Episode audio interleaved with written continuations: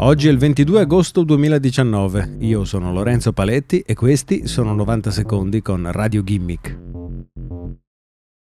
Hamas, il gruppo militante della Palestina, è stato indicato da molti governi occidentali come una organizzazione terroristica. Questo ha escluso Hamas dal sistema finanziario internazionale. Ecco perché l'organizzazione sta cercando altre forme per ricevere fondi con cui proseguire la sua lotta. Tra queste ci sono i Bitcoin. Ad ogni utente che visita il sito di Hamas, infatti, viene offerto un indirizzo Bitcoin univoco per effettuare un trasferimento di criptovaluta all'organizzazione. Questa tecnica permette non solo di ricevere donazioni senza bisogno di dollari o banche, ma consente soprattutto di mantenere il totale anonimato tra le parti in gioco. Il sito, disponibile in 7 lingue, contiene anche un video molto curato nel quale viene spiegato come acquistare Bitcoin e come inviarli senza che le autorità vengano allertate. Contrariamente a PayPal, che potrebbe bloccare un utente qualsiasi trasferimento di fondi, la rete Bitcoin è decentralizzata e tutti possono utilizzarla senza un ente centrale che abbia il potere di bloccare le transazioni di un utente. I terroristi sono gli ultimi criminali a saltare sul carrozzone dei Bitcoin dopo i venditori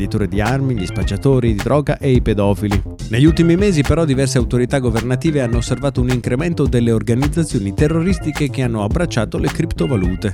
I fondi raccolti con questi metodi, secondo gli esperti, sarebbero nell'ordine delle decine di migliaia di dollari.